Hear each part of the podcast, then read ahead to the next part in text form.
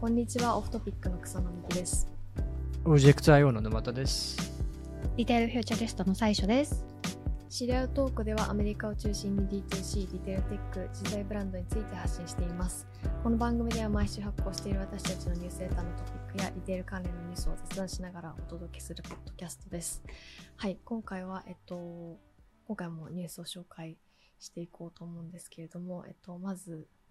えっと、私から、えっと、気になるニュースを紹介したいなと思うんですけれども、えっと、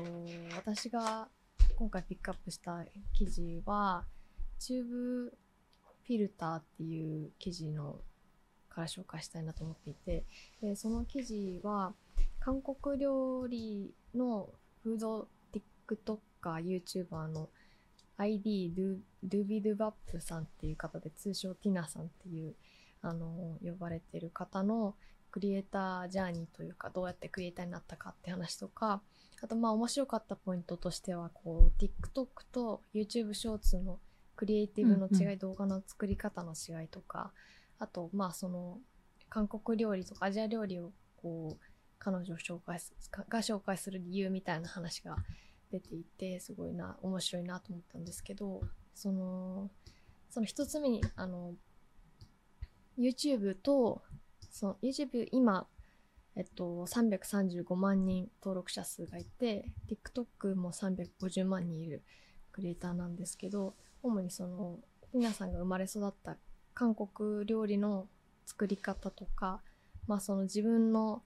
その生まれ育った背景とかその料理の物語を紹介しながらその動画を投稿していてでそれがすごい個人的には私もこの人のあの動画のファンですごい好きなんですけどなんかそのまあ TikTok と YouTube のは作り方の違いで言うと TikTok はもうちょっと ASMR っぽいうんなんかこう聞いてて楽しいみたいなあの美味しそうみたいなところに惹かれるらしくてアテンションがいくらしくてで YouTube ショーツ作った時にはもうちょっとストーリーテリングを好むユーザーが多いっていう話ででてあの YouTube に登録してる人はもちろんそのティナさんのストーリーとか Vlog で知ってるよくその背景を知ってるのでその TikTok よりももうちょっとパーソナリティのある話とかがすごく好まれるって話があってすごい同じ動画の縦長フォーマットでもこう作り方を変えてるのはすごく面白いなっていうのは思いました。うんなのでなんか YouTube の方がなんかエンゲージメントが高いっていう話も結構面白いなってうーん。思いました。なんかその私そのものをはい。なんか結構知ろうとしてくれる人が見てくれるからみたいな感じでなんか確かに TikTok ってなんかそんなにこうフォローしてっていうよりはなんかおすすめをこうなんか永遠にスクロールするみたいな感じだからうんなんか誰がこうこれを投稿してるかとかってそんなに意識しないケースも多いからなんか前回もちょっとポッドキャストで話してたみたいにそのディスカバリーにはなんかいいけどそういうこうストーリーテリングみたいなところだとまたちょっと作りが違うみたいな話にもつながるのかなと思いながら私も読みました。確かに結構なんかとかそのかなその韓国出身なんですけど喋ってるコンテンツは全部英語なので、うん。なんかコメントとかも全部英語のコメントが来ててやっぱりそのなんかアジア人からしたらすごい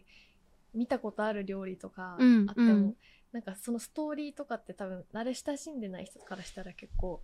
なあそういうところで生まれたんだみたいな料理のもの背景にあるものみたいなのってすごく新鮮なんだっていうのは面白いですよね。うん。なん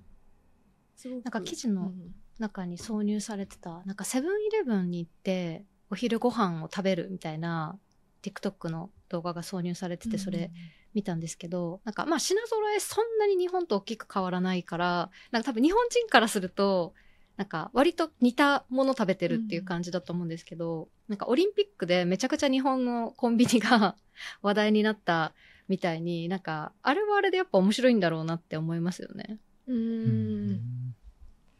確かに。なんか前日本人の女の子がなんかツイッチではい。なんか英語をただひたすら喋りながら登山をするっていう配信をやって、なんか月何百万みたいな稼いでるから、なんか英語ができる人はもうその英語で配信を絶対した方がいいみたいなのを、なんかその人がすごい言ってて、でも確かになんかまあ私も英語を勉強してる中でなんか日本について英語で発信できる人って本当に極端に少ないのでなんかそこはめちゃくちゃ可能性あるしなんか彼女もその記事のインタビューで言ってたみたいになんかあんまりクオリティを求められてないみたいなうんなんかその朝ごはんでも本当白ご飯になんか目玉焼き乗せてあとなんか乗せてみたいなやつの方がなんかすごい反応が良くてこういうなんか着飾ってない感じがうん求められてるんだと思ったみたいな、まあそのプロの料理人みたいなバックグラウンドがあるわけじゃないからっていう話だったと思うんですけどなのでなんかそういうこう発信とかってするってなるとなんか専門性がとかって思っちゃうと思うんですけど、なんか意外とそういうことでもないんだなみたいな興味深かったですね。なんか、我々のポッドキャストもう全否定みたいな。専門性ない、ない。お前そんなないって。いやいや、いやいやいやいや、でもやっぱそれは、それはそれで、あの、まあまあまあビジネス系はやっぱ専門性がないと。いやいや、あの、なんか、でも、ちょっとなんか、エマ・チェンバレインの、なんか、の、なんだろう、あテイストに、のくくりなのかなとかってちょっと思ってて、うんその、勉強になるとか、そういう系じゃなくて、なんかその感情移入系っていうか、うんうん。なんかであの子のファンになるみたいな感じ？の、なんか、そういうコンテンツとしてのなんか強さみたいなのはなんか感じましたけどね。うん、別にこれ料理みんな学びたいわけじゃないでしょ、だって。多分そうだと思いますね、なんかうん。その料理が作られか彼女が作ってる姿が面白いみたいなうんうんうん。ところは多分あると思うので、確かにそのシェフっていうよりはフード本当にフードクリエイター、フードのクリエイターというかで実際その彼女も韓国に今住んでるんですけどその自分でかあのお店を作りますみたいなあのちゃんと店舗借りてあのお店あの今年の後半に開けますみたいなのを YouTube でこうリアルタイムで話をしててこういう食器にしようと思ってますこういう内装に今してますみたいな工事こうやってる現場みたいなのを動画撮っててなんかそういうのを見るとやっぱりこうクリエイターのパワーというか自分でビジネスをスケールさせる、動画以外でスケールさせた時にオーディエンスがこう何百万人いるみたいな状態ってやっぱり強いなと思ってうん。なんかか、まあたまあ、彼女がこう新しい商品作りますとかソース作りますとか言ったらまたそれも売れそうだなっていうのはうんうん思いますよね。確かに。なんかでも彼女、その、韓国在住じゃないですか。で、オーディエンスは多分、まあアメリカとか、あの、英語で発信してるから、まあ全世界いると思うんですけど、はい、なんか、なんで、あの、まあ、越境 EC 的な、なんか EC、その、ものを作るじゃなくて、なんか割とレストランって土着というか、そこに行かないと食べれないじゃないですか。はい。なんか EC の方が、こう、自分の顧客層にはなんかリーチできそうなのに、わざわざ、まあ、韓国にも、まあ、ファンいるのかもしれないですけど、うんなんかそれちょっと気になりますよね。なんかだから、それって多分彼女が、いやわかんないですよ。彼女がどういうふうに、そのクリエイターとして今後、その、なんていうの、ビジネスとしていうか、うんうんあの収益を得ていくかの、まあ考え方によると思うんですけど、多分、うん、その、アメリカのクリエイターって基本なんか最近で多いのと、それこそミスター・ビーストとかエマ・チェンバーレインとか、みんな、うんまああの、元大御所だとね、キム・カーダシアンとか、みんなブランドでマネタイズしするじゃないですか。で、多分それって自国の大大きな、一番大きなオーディエンスに向けてやってて、で、彼女の場合は、なんか韓国在住なんで、それやり、ちょっとやりづらいじゃないですか。確かに越境 EC っていう手段はあるんですけど、やっぱ越境で物を売るってすごい難易度高いので、まあですね。なんかその、いわゆるオペレーションサイトとか、あの、その辺めんどくさいこといっぱいあるので、とはいえなんか別に韓国の、韓国人だからアメリカにいきなり移住することもできないし、アアメリカでその、のビジネスをなんかやるのももしかしたら大変っていうので、で例えばですけど、なんかこの、まあ、YouTube とかをもっと盛り上げれば、まあ、広告収入増えるじゃないですか。だからエンターテインメントとしてお店を開いて、それをそのコンテンツにするっていう逆の考え方の可能性はあるのかなとは思って。なんで。なんかその、海外、例えば日本とか韓国とか、そのアメリカ、欧米じゃないところですごく欧米のオーディエンスを獲得したときに、どういうふうにそのクリエイターがマネタイズすべきかって、なんか結構難しいなって、これ今話聞いててちょっと思ったって感じですね。確かに。彼女は今 TikTok がメインですか？メインは TikTok ですね。始めたのもうんうん TikTok だったので、?YouTube もやってる。YouTube もやってます。でも同じぐらいのフォロワー数なので、結構すごいと思う。で、なると YouTube でのなんかその、ね、あの、ビューアーシップというか、その、もっと盛り上げるためのコンテンツとしてお店を開くみたいなのは一個なんか考えてたりするのかなっ。いや、つまんないことを考えんじゃねえよって俺、俺に対して皆さん思ってるかもしれないですけど。いやいやいや。でもなんかそのお店の開き方確かになんかちょっと今っぽいっていうか新しいっていうかなんかこうそれで別にこう大きい収益を得ようとしてるわけじゃなくって、まあ、ある種失敗したとしても なんかそれはそれでコンテンツになるしみたいな、ね、あの形ってことですよね。某宮迫さんみたいな感じで、なんか、もうなんかいろんなもう、いや、すごいじゃないですか、もう、あの、共同でやろうとしてた人が途中で抜けたり、その人がなんかボロクソ言ったりとか、まあそれで逆に注目されてみたいな、なんか、そういうそのエンターテインメントとして成立しやすいとかっていうのは、なんかあるのかなってちょっと思いました。ああ、確かに。まあ、あと実際にそのお店があった方が、まあそのオーディエンスほとんどそのアメリカとかだとは思うんですけど、なんかその旅行とか、そのファンの人が来た時とかに、その直接会える場所があるっていうのはなんか結構大きいですよね。うん。うん普通の E- E- なんか EC だけだと、なかなかそういう接触は難しい部分はあるんで、確かに実際にブランドっていうかそのティナさんの世界観を直に味わえるというかう、んうんうんうんそ。れはなんか商品じゃだけじゃできないこうんうんとですね。アメリカのクリエイターで、まあ、レスレストランでマネタイズって、はいちょっと形違うけど、ミスタービーストのあのビーストバーガーとかですかね。そうですね。まああと桃服とか。ああ、まあまあまあ、桃福もともとシェフだからね。あそっかシェフか。で、レストランやってたから、いやなんか、うんうん、レストランで、で、レストランって結構なかなかやるの大変じゃないですか。パッションも必要だし。うんだからなかなかみんなやらないけど、ああいうビーストバーガーみたいなモデルだと、なんか成り立つのかもしれないですね。うん、確かに確かに。まああとなんかスケールスケールとなんか目的がちょっと全然違い まあ確かにね。確かにそうっすね。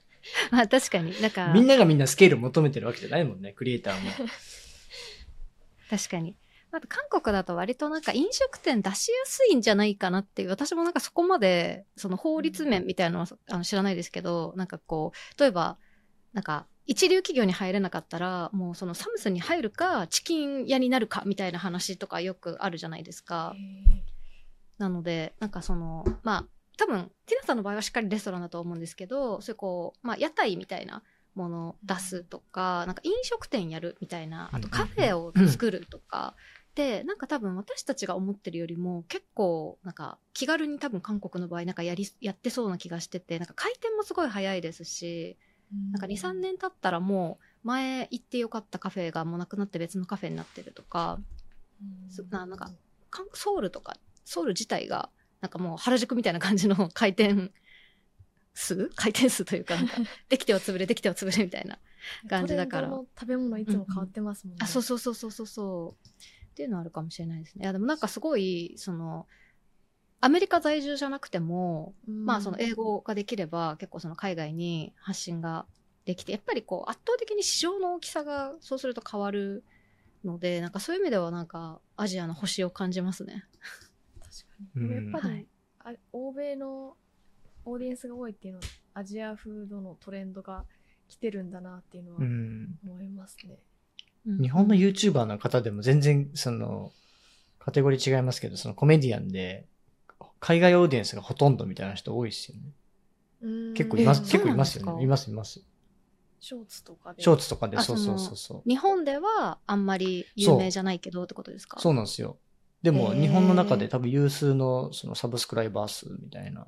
へえ、うん知らなかった。あ、でもそれこそあの、えっと、新しい学校のリーダーズっていうアーティストさん、アーティストさん？アイドルさん、はいはいはいとかは、なんか、まあ、最近でこそ結構日本でも有名になりましたけど、もともとすっごい海外で人気あって、なんか逆輸入みたいなのを聞きました。なんで、なんかディストリビューションチャンネルがグローバル化したんで、なんかそういうパターンが結構だ、これもそうじゃないですか。うんうんうんうん。結構増えてんだ。例えばね、自分の友知人の寿司リーマンうんうん。やってる竹本くんとかも今ね、リールズ、インスタグラムのリールで、すごい、あの、海外の人ばっかすごい見てるって言ってたんで、めちゃめちゃくちゃフォロワー増えてますね。ええなんかもうそういうアテンドのビジネスができそうですね。そうっすね。高級、もう高級寿司でどういうものが好み方かで。ちょっと彼と一緒に寿司屋やるか。めちゃめちゃありですよね。めちゃくちゃあり。うんいやいや、そんな寿司屋簡単じゃないでしょ。いやでもお寿司好きのオーディエンスがそこに集中してるって考えたら結構うん。価値が高いですよね。確かに。うん確かに確かに。もう一つ質問です。じゃあ最所さんお願いします。はい。アジアつながりですか？アジアつはい、アジアつながりで、まあ、このなんか2、3年くらいで結構アジア系 founder が、あの増えてるっていうことで、あのちょうどノートでも紹介をした Fly By Jing がまあ結構、うんうんあれですよね、なんか初期の。あの、あのそうですね。結構こ伸のアジア系フード D2C の中の、まあ一番最初、最初って言っても2018年とかじゃないかな。で、なんか結構その中でも中心的な存在の人で、なんかやっぱこのアアジア系のコミュニティというか、なんか、マイノリティ、アメリカの中でもやっぱマイノリティなんで、うんうんその市場としてはある程度結構その人口もいるのに、意外となんかそこって見過ごされてきてて、で、それこそその、このフライバイジンのファウンダーも、なんかこのソースもなんか2、3、2、3ブランドぐらいしかその、どっかスーパー行っても置いてなくて、2、3種類ぐらいって言ってたかな。なんかもっとアジア系のそういう、あの、ソースとかってたくさん、あの、いろんなのあって、ニーズもあるのに、全然そこが、その供給側が全然対応できてないみたいなところに、まあ彼女自身多分チャンスを見出して、あの、やったんですけど、で、他にも、ノートとかでも書いてると思いますけど、あの Sanzo？うんまあスパークリングウォーターの Sanzo とか、彼は、えっ、と、彼は、フィリピン、フィリ元フィリピン系かな？ Sanzo は。確かそうです。そうですよね。で、はいあの、 Fly By Jing はね、中華系で、とか、あと、 Omsom。あの、ベトナム系の方がやってるんですけど、そのオムソムっていうなんか、なんだろうね。食べ物、料理を簡単に作れる、なんだろう、ソースとか、ミールキット？ミミールキットほど、英語だとなんかスターターキットみたいなあ、のそうそうそう。あソースですね。チャーハン作るときに、ねもうチャーハンにかけるだけみたいな。あれですよね。あの、なんだっけ。S&B の、あの、なんかよくこう、スーパーで売ってる、なんか、魚のグリルとか作るときに、とりあえずこれかけとそういうのけば、なんかハーブはい。焼きになるよみたいなで、それが。多分普通のアメリカの人だと、アジアフードは作れないじゃないですか。まあ、うん。うんなんでそれがなんか簡単に本格的なものが作れますよ、うん。みたいなものとか、あとはグエンコーヒーだっけ？コーヒー屋さん、コーヒー豆、はい。ベトナムコーヒーを、プレミアムなベトナムコーヒーをまあ販売してるブランドとか、結構なんかそういうのが立て続けに出てきて、で、あとそのちょっとブランドじゃないんですけど、Wii っていうそのグロサリー、アジアングロッサリー、Wii だけじゃなくアジアングロッサリーいくつかあるんですけど、あと旨味カートとか、なんかそういうのも急にここの、ここ数年で出てきた、あの、スタートアップだったりして、結構やっぱ、その本格的なアジアンフードへのなんか高まりみたいなのがありつつ、なんかちょっとだからなんだろう、パーパス、パーパスdriven っていうか、結構そういうマイノリティとして見過ごされてきたけど、実は大きな市場があるから、もっとここ盛り上げていこうよみたいな、そういうなんか、あの、動きみたいなのが、なんかアメリカ国内ですごくなんかあるんじゃないのかなっていう、はい、感じです。うんうんうんうん確かに。あとなんか結構その Fly By Jing をあのノート書くために調べてた時に思ったのはちょうどあのコロナでステイホームの時期だった時に、なんか自炊に飽きたっていう時になんか結構そのアジアンフードってなんか味変っていう意味でなんか調味料はすごく重宝してなんかそれで結構なんか伸びたっていう話も。あったのでなんかそれはある種のなんか追い風っちゃ追い風だったのかなっていう感じはしますよね。なんか使い方として、なんかアジアンフードだけじゃなくて、普通のなんかアメリカの一般的な家庭で作る料理にどう活用するかみたいな、うんうんなんかそういう提案も結構してますよね。そうなんかあの、アボカドトーストになんかかけてもいいよとか、あと、あの、これ私もちょっと食べてみたんですけど、恐る恐る。あの、バニラアイスにかけてもいいよとか。う、んどどうでした？なんか、思ったより美味しかったです。なんか、お思ったよりって、いや、ちょちょちょ、なんていうんですか？あの、入り口めちゃくちゃ低いよ。ハードルが。いや、なんか、あの、あそもそも、なんか、ソースのクオリティがめちゃくちゃ高いなって思いました。うんうん。なんかぶっちゃけた話、なんか、日本ってやっぱりそもそもの食のレベルが高いし、なんか、カルディとか、まあ私めちゃくちゃ好きなので、なんか、カルディとかを生き慣れてると、なんか、一通りそういうソースとか、ちょっとこう、なんか、多国籍っぽいものってこう触れてきてるから、なんか、まあ言うて、そのなんか、アメリカの、で、こう、まあ人気っていうものって、こう、まあその、なんか寿司が魔改造されてカリフォルニアロールになったみたいに。まあまあまあ、あの、まあ、好みがね、そもそも味のなんか、味の方向性が違ったりするんで、まあ、どっちが美味しいかどうかっていうのを一旦置いといても、そうそう。そうそう。からなんかまあ、合うのかなってちょっと思ってたんですけど、なんか本当想像以上に本格的で、うんなんか全然これは日本でも売れると思う。まああとは価格もありますけど、すごい思って、あの私めちゃくちゃ中華好きなのおでー、来た。いや、サイジさんにあげてよかった、あれ。いやそうなんですよ。あの、えっ、っと、と、ホーホージャオっていう、うんうんうんあのスパイスがあるんですけど、あの、それ、あの、ホールでいただいて、ここれは、なんか人生で使ったことないけどどうしてはみたいな。いや、じゃあ俺も使い道なくて。いや、でも、あの、ホージャオ自体はめちゃくちゃ好きで、あの、普通はパウダーで売ってるんですよ。はいそれをなんか、ホールで見たら初めてだったんですけど、でもなんかやっぱ、使うと、それはそれでなんか美味しいなってなっなてるほ、ど。っていうくらい、あの、すぐ中華パーティーを開こうとするくらい、あの、中華好きなんですけど、なんかめっちゃそのソース、本当美味しいし、なんていうか、中華の味にすぐなる割に、なんていうか、中華じゃないものに合わせても普通に美味しいし、この間普通にサラダになんかドレッシングか代わりにかけて食べたりとか、なんかそのバニラアイスもこう甘いものに、なんか、シビ辛なんですよね。辛いだけじゃなくて、あの山椒とかが入ってるんで、なのでなんか、絶妙な、こうなんか、旨味と辛み？うんうん。なんかね、確かに美味しいみたいな。なんか前言ってたのが、多分アメリカ向けになんかその寄せてないっていうようなこと言ってた気がしますね。うんうんうんうん。そのう、んそうするとやっぱ美味しくなくなっちゃったりもするしっていうので、多分結構割と中国の本場のなんか味を残しているみたいなことを言ってた気がするんで、うん。で、それをなんかね、普通のアメリカの食べ物に合わせるみたいな。うんうん。そうなんかだからこそ逆になんかいろいろなんかバラエティ広がるというかって思いました。なので今毎日食べてます。何にでもかけあ、て。本当ですか？それは相当、もう中毒じゃないですか？いや普通。にそうなんですよ。いや私本当にあの山椒とかホージャオとかのあのなんかシビ辛っぽいものが好きすぎて、えーもうなんかあれだけ海外行くときは携帯したいくらいあれかかってれば何でも美味しいみたいなタイプなので、めちゃくちゃうま。まあ、アンバサダーなれますね、あなたは。裏これにもいいよみたいな。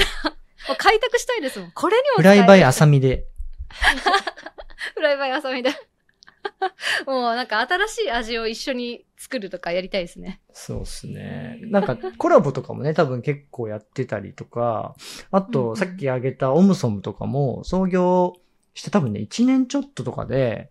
そのディズニーとコラボしてるんですよね。ああ、うんうん。だから、その多分ね、そういうちょっと、いわゆるアジアンコミュニティってマイノリティだから、そういうマイノリティでもこういうクリエイティブなことやってる人たちを応援しようみたいな動きが一定いろんな大企業にもあって、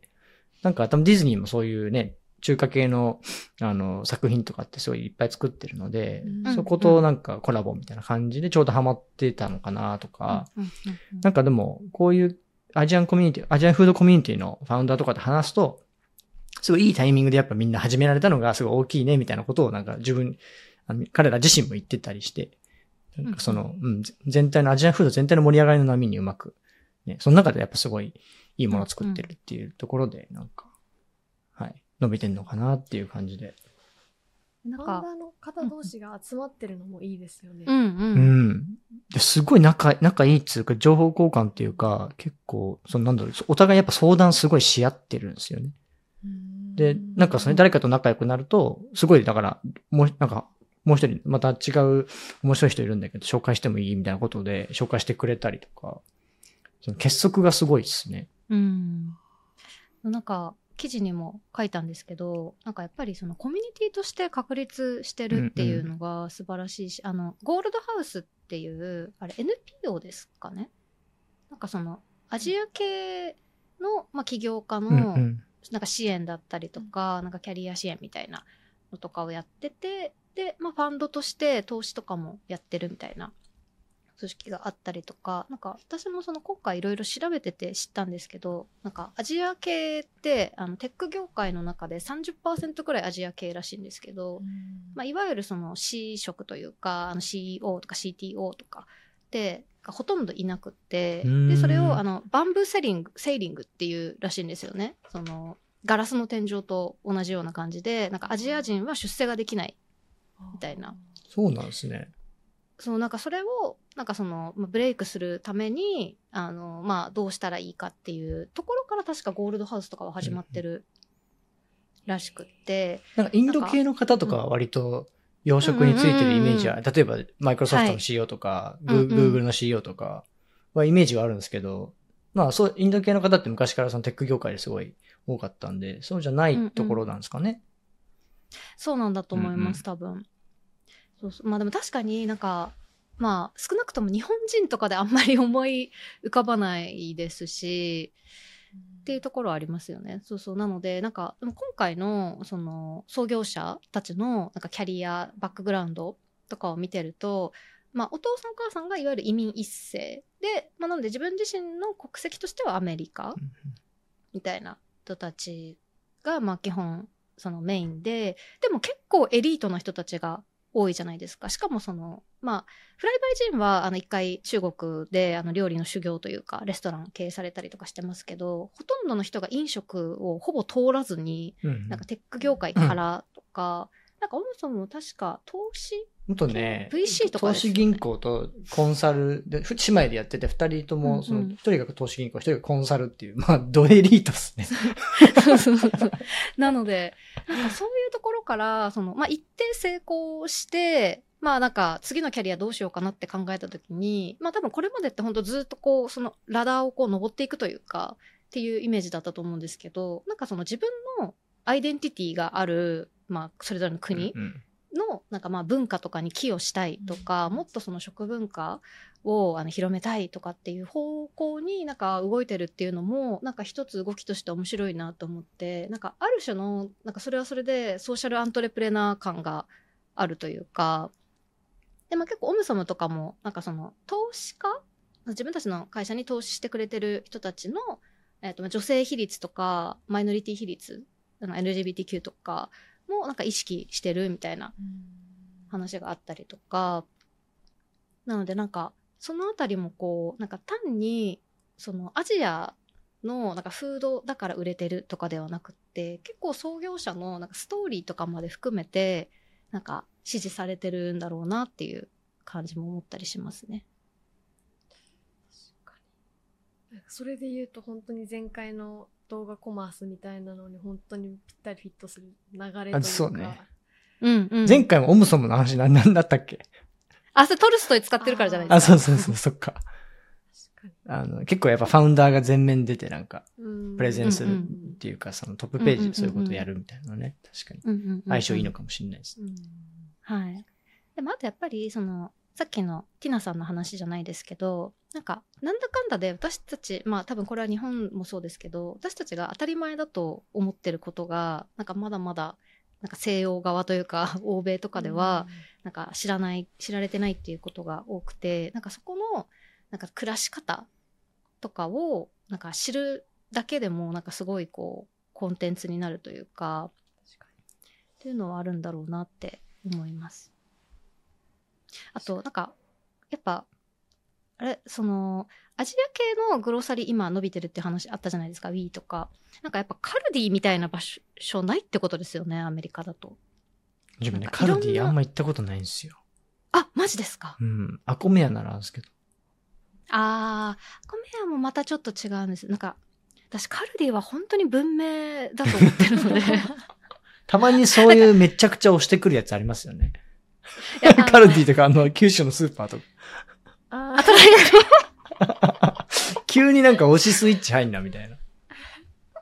や、でも、あの、やっぱ、あれですよ、雑誌とか見てても、カルディ、コストコ、無印ってずっとこうなんかループしてるんで、なんかカルディの新作みたいななるほどね。やつとかで、やっぱ、ああいう多国籍グローサリーというか、が、チェーン化してるっていうことがなんかすごい、ななんか大事、大事というか、すごいことだなって、あの、小売視点から見て思ってて、なんかそのアメリカだと多分そこが確立してないんだろうなって思うんですよね。なので、なんか、その、もし、あの、フライバイジンみたいなものが日本に来るってなった場合に、多分もうそのカルディの中に1個商品として入っちゃうっていう形になっちゃう気がしてて、まあ良くも悪くもですけど、なんか逆にそのアメリカだとそういうものが確立してないからこそ、その D2C として一番最初こうガッて